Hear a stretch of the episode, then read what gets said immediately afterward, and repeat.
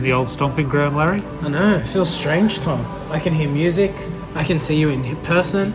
Uh, there's a bar over there, there's a finished alcoholic beverage in front of you. It's strange viewing. It's nice not having a sort of a camera in front of you.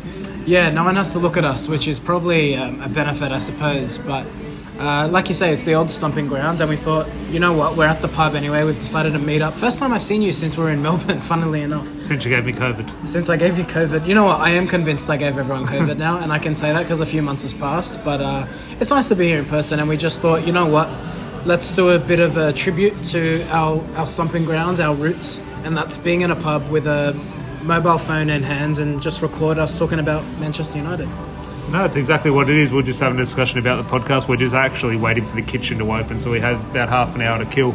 So we obviously got discussing Manchester United, and it was one of those things we sort of look back at. Sort of okay, we started here in a pub, sort of doing the podcast. We've moved over to YouTube um, since COVID sort of arrived, and that's been fantastic. We're truly enjoying that, but we just thought we might as well just maybe put something back on the podcast app. But I'm sure everyone does know all our match reviews still go up on the podcast app. So um, something a little bit bonus for our original listeners. Um, so hopefully you appreciate this. And we're just discussing Marcus Rashford and all things Erik Ten Hag. So we thought we'd just put this out as a little bit of bonus content.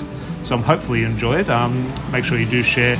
And make sure if you aren't following us on YouTube, um, go head over to United Pubcast on YouTube, and that would be fantastic. But Larry, we're just discussing then Marcus Rashford and Erik Ten Hag what on earth is happening? Because it has the potential, we think, to be absolutely brilliant. Like Marcus Rashford could hit the ground running, could be this Manchester United number nine who goes on to be a club legend, and he might do regardless of what happens. But it has potential to do that, to skyrocket.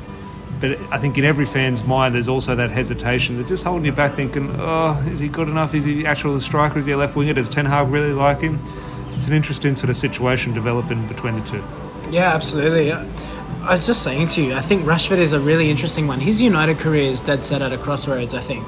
Um, and that's obvious to see. I mean, he was hooked in the Manchester derby, and I don't want to read too much into that game because Was he something that oh, I've tried to wipe? He that, was I've tried to wipe that match from memory. Martial came on for him. And uh, I, I look, I, I don't want to read too much into that game because I promise you, Manchester City will do that to other top sides this season because they, they're capable of absolute brilliance, Manchester City. Um, but what I will say on Rashford is. If this report is true on Ten Hag telling the club to hold off on renewing contracts, he's one of those players who's got a year left on his deal. Uh, and if United don't trigger that option, there's a valid conversation saying, does Marcus Rashford, Marcus Rashford, English cover boy, MBE, charitable works, local lad. There's so many things that. We We're just have a discussion then about, and we're going to have two different sides of this coin in regards to Marcus Rashford, the, the asset and sort of the brand and the, the person, obviously, and then obviously the footballer. But in regards to sort of weighing both those sort of situations up, what do you do with a Marcus Rashford? Let's say you're not completely sold on Marcus Rashford, and you're negotiating, you're John Murtough or Darren Fletcher, you're not completely sold on Marcus Rashford, and you're sort of Erik Ten Hag's 50 50 as well. But the time comes up for contract negotiations and renewal, and it's one of those situations where we'll absolutely shit the bed and throw our toys out of the pram. If even if we don't want Marcus Rashford, if he goes for free, we think what on earth the club is doing. Well, why haven't we tied him down to a contract? So, in with that situation, thank you. And uh, with that situation, would you still potentially think, okay, we don't want the footballer, however, in regards to the asset, let's give him a contract now. But those people who are saying get rid of the footballer will then cry that you give him a contract, even though it might be a necessity in regards to selling him in two or three years' time. So it's a weird situation. Like, what would you actually do? Let, let's say you're not sold on Rashford. Would you still give him the contract, which would cause absolute outrage? I would trigger the one-year extension option, and that, that's pure. That's the one thing I will credit that we've done well under the Woodward regime. I agree with the one-year option because it does give United an option. Uh, gives United the flexibility to almost say, you know what, there is some value here. We've got one year left on a deal, so then that gives Rashford the rest of the year to perform. But it's a clear message to him that says Does it also give Rashford though the sort of The ammunition to perform? Well, no, the almost the opposite, the affordability to coast for another year, and then if he doesn't get his move, the club uh, is unable to sell him because there's no interest, he can go on a free transfer. But where does he go? That, that's the problem. If you're not He- he- performing at United for two years consecutive, where does he go? He's still got the ability, and okay, we'll question the ability. He's Does still he, got, though? Hey, for- What, what ability? Like for the- ability in at the- what level? Is he an Mbappe level? Is he a Haaland level? Well, he's not. He's well, not well, those he, can, two he, can, he can still go to then 15 of the other Premier League clubs Like, would- he's still getting top money in the Well, Premier answer League. this question to me. If you were selling Marcus Rashford today, what sort of what what clubs do you think would be in for Marcus Rashford? I could say like a Leicester City. I could see that he's a natural Well, replacement for Jamie Vardy. No, no, I think. Look, I, I know this isn't the case. I know we're not bashing on Marcus Rashford, but it sounds like, and I hate every discussion I have around Rashford. it Sounds like I can criticise Newcastle would be all over that. Newcastle, Newcastle is a club. You, you said Leicester City. I think that was, I wouldn't say disrespectful, but yeah, it's a little bit disrespectful to say Leicester. I think the ideal situation for both player and club is Newcastle United. Now, that's not to say I want him to go to Newcastle. As I said, I'd love him to go on to be a club legend at Manchester United. But you say in terms of which clubs, I agree. In regards to the Europeans elite and winning a Champions League, Marcus Rashford maybe isn't on anyone's radar. But to say no one really wants him, I think there are clubs, and not Newcastle, who look a potential rival in a couple of years. Yeah. If, if they want Marcus Rashford, I think that shows that there is value, there is an asset there. Yeah, absolutely. That's a really valid point. Um, look, Newcastle are on the up and up. But we we obviously aren't a Newcastle United channel, so we don't really cover them too much in terms of our content. But can we say that their transfer window really, really astute signings? Uh, I didn't feel they spent too much money in the summer, but I thought every dollar they did spend was wise. Obviously, the Jan- the January transfer window. Um, in 2022 was quite impressive, but I thought the signing of Isak, the striker, uh, Swedish, I, I'm, I'm mixed on him. I'm not saying he's, a but he might be brilliant. I'm- I just haven't seen too much. of I always hear the name, and I know he's a FIFA name, sort of. He might be brilliant. I He just, ha- I just haven't. I've seen too much of him. He is good. I like him. I mean, he's, he's a big striker. He's technically sound. He's probably the best you can get if you're talking about the bracket below world class. Um, I would actually say he's a more well-rounded striker than Marcus Rashford is. Um, on Rashford, though, I just I look at his form. He he looks physically good.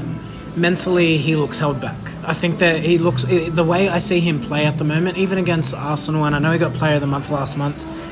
And I just wonder, did that award almost cloud over what's been okay? He's been ordinary. He's been solid. Uh, nothing brilliant. Let me remind you of Marcus Rashford at his peak. Uh, when Solskjaer first came in, I think it was against Bournemouth. Nathan Ake, who we came up against on the weekend, Yeah. he, he had Nathan Ake staring at the east stands while Rashford was in on goal, producing a world class assist for Paul Pogba. Rashford has the ability to beat a man. He's got the he's got all the skills. So and that showed you need good technical ability. You need to have confidence. You need to be able to have the pace and the durability to do all of those things. I haven't seen that Marcus Rashford for more than 18 months now. And I just wonder at what point does confidence become your permanent form, your permanent ability? Well, no, we've had that discussion for a while now, and it's sad because obviously we do wish them sort of still hope for the best with Marcus Rashford. But if we're having this discussion for three or four years, you think, well, we'll be like the Paul Pogba thing.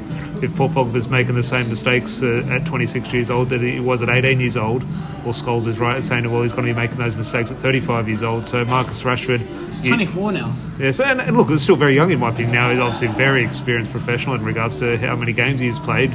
So, eh, how do you weigh up, or what's more experienced professional in terms of is it games played or is it age?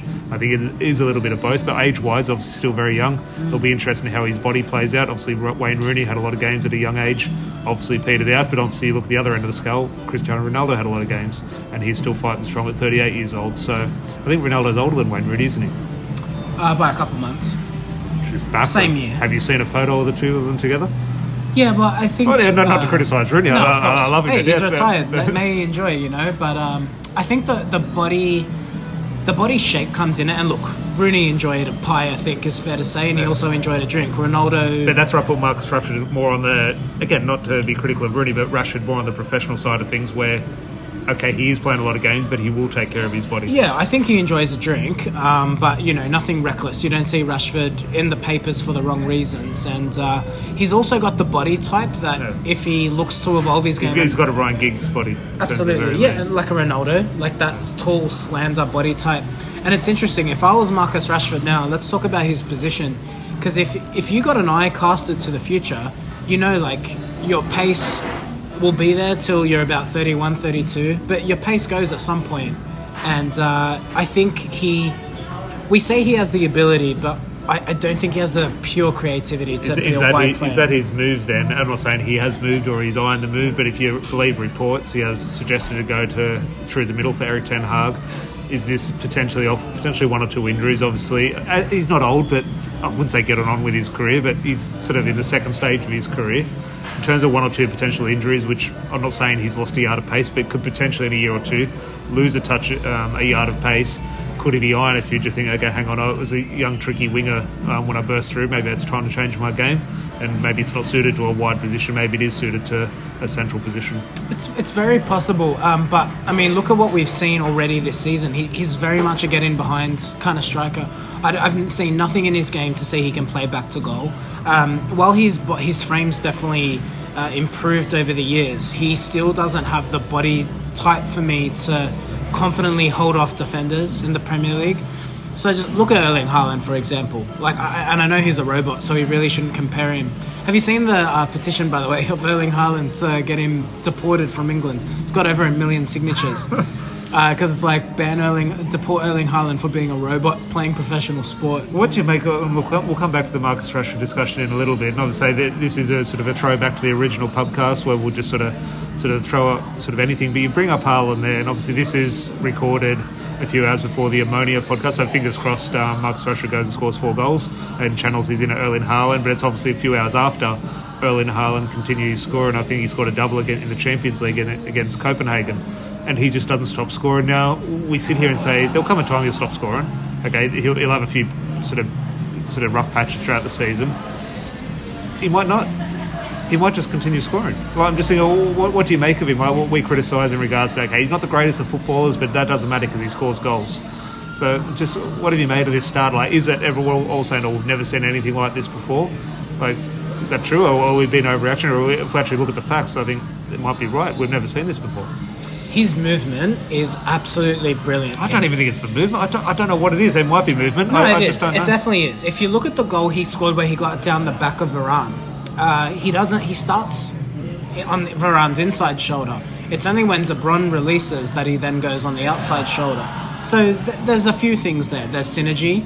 Um, I think playing in this Manchester City team, though, is a massive advantage. Let me put this question to you. If you put Anthony Martial as the number nine for Manchester City. Cristiano Ronaldo, he's not playing. Let's use Ronaldo. If we put Ronaldo as number nine for Manchester City right now, how many goals do you think he has so far this season? How many does Haaland have? Ronaldo.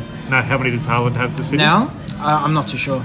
So he's, he's got 15 or 16 goals, or I think all competitions. Uh, so Salah already, does he? Haaland. Oh, Haaland. Sorry, Haaland. I'd say he's around that. Maybe not. Does someone correct me in the comments? I think he's got 17. He's got 17 yeah, goals this season. So that's what I mean. So no, he just scored this morning, so he's got more than that. Okay, he's, he's, he's touched on 20 goals already, which is absolutely crazy. Let, us say he's got 15 to 20 goals this season. If I threw Cristiano Ronaldo in, a fit Cristiano Ronaldo um, this season, had a full pre-season, ready to go, 10, which at this stage of the season is unbelievable. Oh, for sure. So because I, I, think I've looked back a lot of Haaland's goals and not to be critical, I think one of my favourite, not one of my absolute favourite striker of all time at Manchester United, was Ruud van Nistelrooy, is one of those ones. He got a lot of criticism from rivals saying, "Oh, he's only scoring tap-ins." Well, if there's only scoring tap-ins, someone should mark him. So that point you make in regards to movement with Erling Haaland, I can't be critical to say when he does score a tap-in. However, I have watched a lot of the goals. A lot of the goals have just bounced off him. Like balls have hit the post and have come back to an open goal sort of thing. And he, full credit to him for being in there and taking that opportunity but he hasn't sort of he's not dribbled past six, seven players and put in the top corner. No. no nor that he doesn't need to do that. But um, that's where I'll say Cristiano Ronaldo. Mentioned he might not be as good. Obviously, he's not as good as Erling Haaland at the moment, but he would score goals in this City team. Yeah, absolutely. And then this is the thing. I think we need to be very careful about putting Haaland as best in the world. I've, I've already seen it this morning. The comparisons between Mbappe and Haaland. I'm going to say on Mbappe has all the ability to be the best player in the world, far beyond Haaland. But Haaland is just a pure goal scorer, and uh, but I think he needs to add more bows to his game if he wants to be considered one of the elites of all time. I think, like you say, he's he's benefiting from the, being in the Manchester City squad. I think when he left Dortmund, did he finish with more goals than games with Dortmund? Haaland. I'm not sure what the situation is. If not, it was very close. No, you, know, you just have to look at his Champions League goal scoring record, and that is potentially where some of their people. He's already surpassed Luis Suarez, which is insane. Well, people will, and people use this as a stick to beat Cristiano Ronaldo with in terms of his selfishness and his ambitions in regards to he values his goals and his trophies over his team's goals and trophies, and that, that's another, a debate for another day. But in regards to Cristiano Ronaldo's happiness at Old Trafford at the moment, that's some thing. Okay, he's not playing Champions League football, he's not scoring goals. He's seen Lionel Messi go and do it in the Champions League for PSG, so that is potentially where some of his sort of unhappiness comes from. Start looking over town. I remember Cristiano Ronaldo arrived the year David Beckham left. Who was uh, that? 2003. Ronaldo didn't score a Champions League goal until a 7-1 win against Roma. Ronaldo went three or four seasons without scoring in the Champions League. Erling Haaland is already scoring. He's already got 30 something goals in the Champions League. Yeah. Ronaldo's goal scoring record is in big trouble. Big trouble. And, and look, maybe in 10 years' time, 15 years' time, that he has not not has to start looking at it. Haaland. Uh, Ronaldo will look back with pure fondness at his career when he retires. But in terms of mention those numbers with Erling Haaland, he's going to be a Champions League record goal scorer Oh, yeah. without doubt. If he doesn't have any major injury or any incapacity in terms of his ability um, from a long term injury, he'll definitely break it. He's just a freak. But the problem, well, not the problem, I, again, I will come back to though, he's a pure goal scorer. So I think if he plays in a lesser side, because if you if you listen to anyone around the Haaland camp, Manchester City isn't the end destination. There's an ambition to play for Real Madrid one day. And if I look at how Real Madrid play, Hopefully, it comes in January. if you look at how Real Madrid have played traditionally, they're not going to play like that tiki taka Manchester City style. I, I, I think there will be a dip off in his career at some point, but the, mind you, the dip off might be 40 goals a season as opposed to the 50 or 60 he might end up with this season. You mentioned a little bit earlier in regards to okay, best player in the world or that elite bracket of footballer. Who's the best player in the world at the moment? Because you go back to that Jamie Carragher and Gary Neville debate in regards to no one grows up wanting to be Gary Neville. Okay, no one wants to be a right back. When you play football, your first instinct of playing football is kick it towards the goal. The idea of playing football is to score a goal. So, how, what do we value as the best footballer in the world? Someone who can play, pick a pass, and sort of dictate play, or mm. someone who does what sort of did what we sort of started playing football for millions around the world is kick the ball in the goal. Ultimately, that should be the best player. So, at the moment, is there a case? I think it's Kevin De Bruyne. People have maybe different opinions, but all things considered, is Erling Haaland actually the best player in the world at the moment? No, I think he's the best goal scorer in the world, uh, but I don't think he's the best player in the world. I mean, I'm, I'm, I'll go as far as to say I don't think he's the best striker in the world. I think Robert Lewandowski rightfully holds that mantra. Um, I, I would also say, let's not forget what Karim Benzema has done um, over the last few years, particularly in the Champions League, particularly in La Liga. He's had a late, he's had a late career surge, Karim Benzema, and mind you, I think he's one I, of I don't think he really have it. I think he's always been doing this. Yeah. Yeah. Just he's come out of the shadows. That's the thing. I think I want to caveat that a little bit with he, kind of what Rooney did at United. He withdrew himself to the betterment of the team to allow someone like Ronaldo to be the star, and I think Benzema did a lot of that at Real Madrid. But what you're seeing from Benzema outside of Ronaldo's shadow is he's become the main man. Um, I almost want to say there's a resurgence of number nines going around. There was a period there for maybe the 2010s to the 2020 mark where the left winger was the, the superstar of the team. Uh, I think we're now seeing a resurgence of the number nine and the wingers, rightfully or wrongfully, taking a bit more of a, a back step or a supporting supporting role. So bringing that back to, which look, I completely agree, but bringing that back into Manchester United things in terms of Marcus Rashford's future, Cristiano Ronaldo's future is obviously away from Old Trafford over whether that be in the next three months or within the next year, who knows.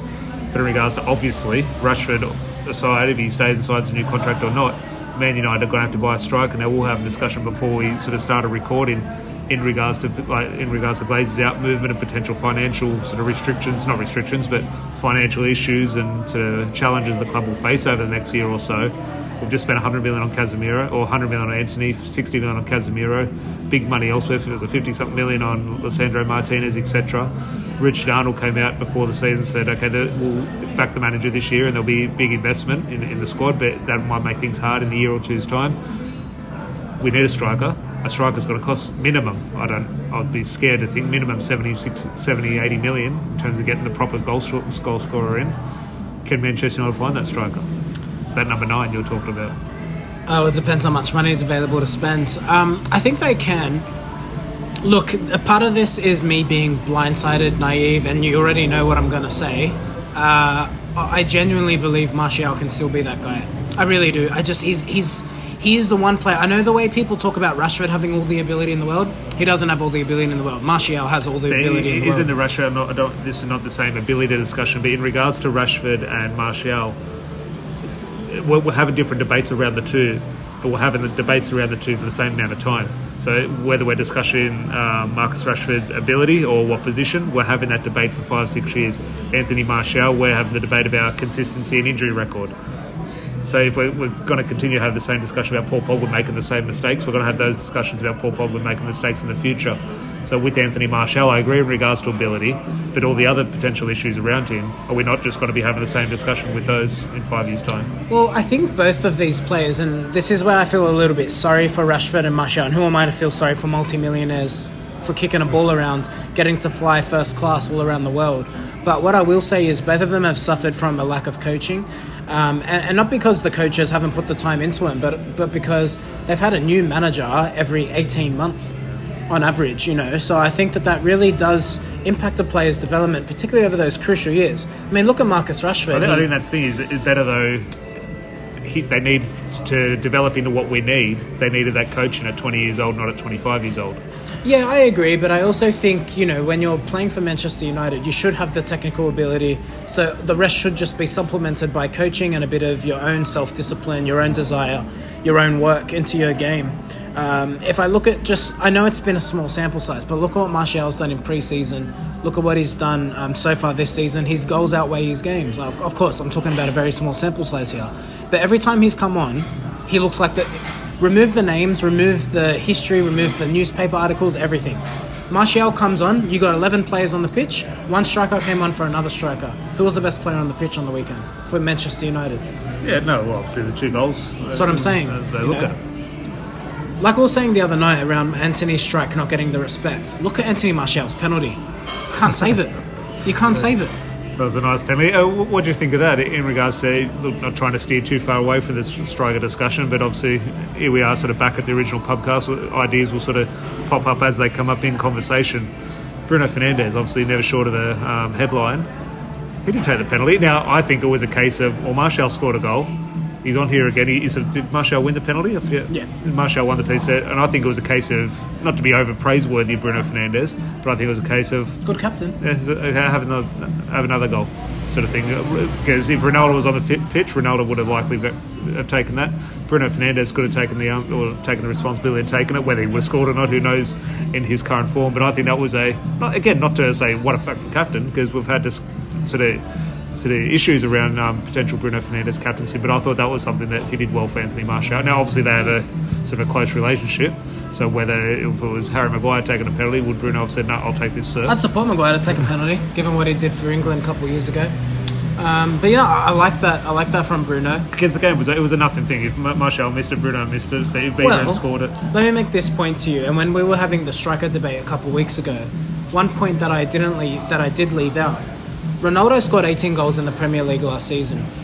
Martial got 23 goals, 17 goals in the Premier League. I think one of those were a pen- one of them was a penalty. All of those were goals from open play. So if you've got the if he had penalties that year, and people always say, "Oh, Rashford had a similar goal return." Well, Rashford was our penalty taker. So if you put Martial in charge of penalties in the 1920 season, how many goals does he finish with? I think it's uh, and look, it's correct in regards to weighing up those goals and how many were penalties, and it's always a good discussion. But I, I always not. I know you're, you're not being critical of it, but in regards to, I always find it hard. Well, if the penalty wasn't given, would the team have scored anyway? Like it's one of those things. The penalty is part of the game. It's a, it's a, shot from 12 yards. It's not easy to take a penalty. You know, I fully understand it, but sometimes in regards to sort of golden boot races, they criticise it. Or oh, hang on, those goals shouldn't count because they're only penalties. But I think at the end of the day, well, if the penalty wasn't given, it, we're playing football for a reason. There are rules. It's, 17 goals of Anthony Martial might, might have come from an incorrect throw-in decision that gave Man United the right exactly. throw-in. So it's penalty. Man United, or the the player needs to score it. So um, it's one of those. I have no idea what will happen in regards to this situation with Marcus Rashford, Erik Ten Hag, Anthony Martial's future. Obviously, the big elephant in the room is the man we're discussing, Cristiano Ronaldo. What is going to happen with him? Um, Maguire's old news now. It's about Ronaldo. Well, I was discussing with Emad earlier. Obviously, a lot of people in the um, chat will know Emad in regards to Harry Maguire. We'll just discuss it throughout the Manchester derby. We'll sort of tuned off from the match and we'll chat to each other. Thank the lucky stars Harry Maguire wasn't on that pitch. Oh my gosh, yeah. Can I say though, look, that was Lisandro Martinez West. Can I say, I actually don't think. I was thinking about this yesterday. Well, Did our defenders have a bad game? Even in our, in a, even in our big losses this season, our defenders weren't it, it, was other factors. The, the, Brighton game, I think we gave it in our 3 2 1s. I think Martinez and Harry Maguire both got points. And I think in the Brentford match, if you isolated the goals, I think there was only one you sort of really looked at the sort of two central defenders. So and after that, the season obviously turned in a positive. I think the defenders, while we sort of have perceptions and narratives around a lot of them, individually they haven't actually been too bad this season. Uh, look, the City game, I thought our fullbacks were atrocious. But yeah, okay, yeah. But I agree. I don't think the centre backs were bad. I think United. It's the same. It's funny, you know. Even against City, um, United conceded goals the way they did against Brentford. There's clearly a systemic issue that they need to ma- that they need to master with the attack to midfield to defence and the gaps that they all leave. Let's remember, Manchester City are a possession-based side. How many counter-attacking goals did they Well, score you- against you- us? we talk about defence and we look at we look at the back four or we look at spaces between midfield and defence or we look at the goalkeeper or we look at how the other team's attacking. So many of our, I feel, whether you call it defensive lapses or defensive mistakes or whatever results in a goal for um, the opposition, it's, and I use opposition, I talk about six goals against Manchester City. It's come from we have the ball. It's our attacking issues that have caused the goals in terms of potentially losing the ball in stupid areas in that transition. And Manchester City in transition, I don't even think it's a case of Manchester City in transition. I think it's just a case of good players when they get the ball in transition can hurt you. And Man United, whether it's not reacting pro- um, proactively enough in regards to when we do lose the ball, or the actual stopping the problem at its issue and don't lose the ball in the first place. Yeah, the City game was really interesting. I really don't want to dissect it too much, and I didn't when we did our review intentionally. Because if you look at the way United gave the ball away, that wasn't anything tactically that Manchester City did brilliantly. United just looked nervous on the ball. It was almost like they.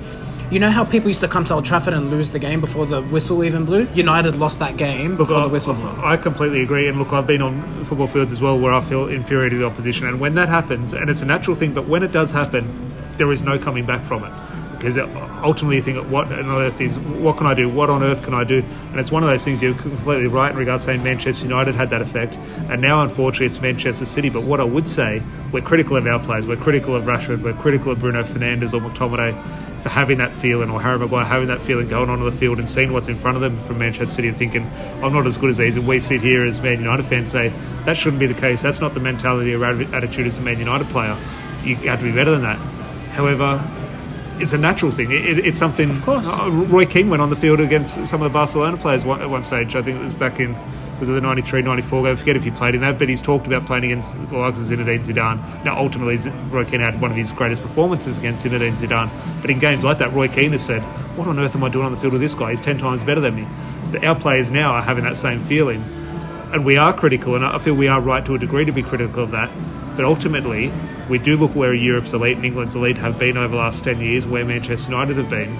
It's right, we're not as good, and the players are natural, they're, they're human, they understand that. So are we right to be critical of them, or should we just not afford them some leniency, but be a little bit more understanding? Think, hang on, we're not as good as these teams. It's, we're, we're not critical when Man United roll over West Ham. We're not critical of West Ham. We're saying, okay, it's natural. Man United should beat West Ham. When Manchester United roll up to Manchester City, if we're using the same logic, we should say, yeah, Manchester City should roll Man United. Yeah, but I, I think when it depends on the caliber of club, the caliber of players. I think player for player, if you look at the City side that started, with all due respect, I think you could make an argument for United's defenders being better than Manchester City's. Not in the fullback area. I think Kyle Walker and Chella are better than anything we have. But if you look at who started that game, it was Ake and um, the, the new lad. up- Akanji. Kenji. I think there's a case to say Martinez and Varane start over those two centre backs. I think there's an argument. I mean, Ederson is a good goal, ball playing goalkeeper, but in pure shot stopping, you can make an argument for David De Gea. So I think that, you know, and again, when I look at w- where they are superior, yes, man for man, they are superior than United. But we've gone to the Etihad before, under as, as recently as Ole Gunnar Solskjaer, But, and but- gotten but a what result. happens after that first five minutes when City are on it and the, the opposition we're sitting here as Man United's midfield, you're Bruno Fernandes, I'm Scott McTominay here, and we see what Manchester City are doing. It's a natural. Yes, you need to sort of man up and get on with it and sort of make things tough. But ultimately, when you see a, a team who's superior playing at their best, there is unfortunately people don't like to hear this, but there's unfortunately nothing you can do unless you go and kick them and run the risk of getting sent off. There's nothing you can do when a great But team. why didn't we kick him? Like that's the thing. I just there was no fight in the United side. Like Ten Hag said, there was a lack of belief. The example you used with Roy Keane, Roy Keane said that, but Roy Keane sp- speaks in that demeanour in general. But I never saw Roy Keane scared on the football pitch. He might have thought this player is better than me. I don't deserve to be here. But he, he relished that challenge, and I think that's the difference. I think the current United squad don't relish the challenge. I think they look at the opposition, they psych themselves out before they've even run out onto the pitch, and they lost that game before the whistle blew. I mean, I, I think uh, was it Sancho? Sancho had the ball on the left early in the early exchanges. He's got a brilliant first touch. He's one of the best technical footballers in world Yeah, football. it, it was that one. Yeah, it was a 50, not a 50-50, but the ball came to him and he hesitated and it sort of had a bit of a Lukaku touch. That's the opposition. That's the opposition playing into his mind. Yeah. Rashford, the ball came into him in the first half. I felt his first touch here in Sydney, Tom. Rashford's a better footballer than that. But that, again, he psyched himself out of the game. Bruno, and you know, I've seen people be critical of Bruno in the Manchester City game. I agree with those criticisms. I don't think it was good, but he wasn't. Rec- he wasn't one recklessly giving the ball away in that game. He actually put in a good ball for Sancho. Sancho's missed control in that first half. It, it was actually I actually put the criticism at Scott McTominay. At Chris, Eriksen got marked out of the game. Credit to Manchester City there. They looked at him as he's the creative outlet from deep. We shut him down. They're Oh, gone. no, it- it's one and of those. that's where City tactically did get it right. Yeah, I I think that's the thing. We're not in the business of praising Manchester City, which last 10 minutes played does very much sound like that. But it is one of those things. If that's Manchester United singling out Thiago Alcantara from Liverpool, we're saying what a great job by Erik Ten Hag and the players by singling out that threat. Um, obviously, our big threat is Christian, or not our threat, but our sort of the way we play is Let's also look at this about the City game. They scored their second goal by Haaland bullying Eriksen. Varane wasn't on the pitch. You could make an argument to say, actually, the, the game shouldn't have been carried on at that point because we were a man down at a set piece and a big man down at a set piece. Nah, their, their big man got a free run at a five foot nine player. Ten Hag's not stupid enough to do that, but it ended up that way because there are other threats on the pitch. No, that- that's if a- Varane was on, does Haaland score that goal? He's not. He's not lethal in the air.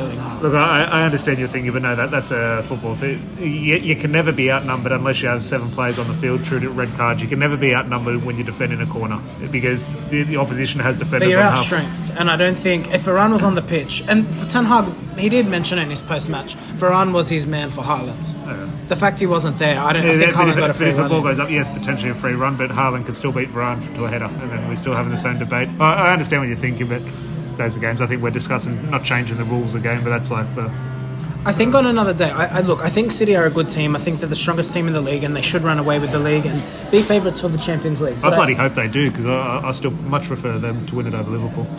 At what point, though, do we look at Manchester City and say, actually, they're a threat to United's legacy? Because they are. I mean, how many Premier Leagues have they won already? Well, Is it th- th- six? this, this would be if they win this one. This will be three in a row, which obviously United are the only club to win three in a row. And they'll win it. They will win it this year. I can't see another club catching. I'll, I'll take City's three in a row over Liverpool's twentieth.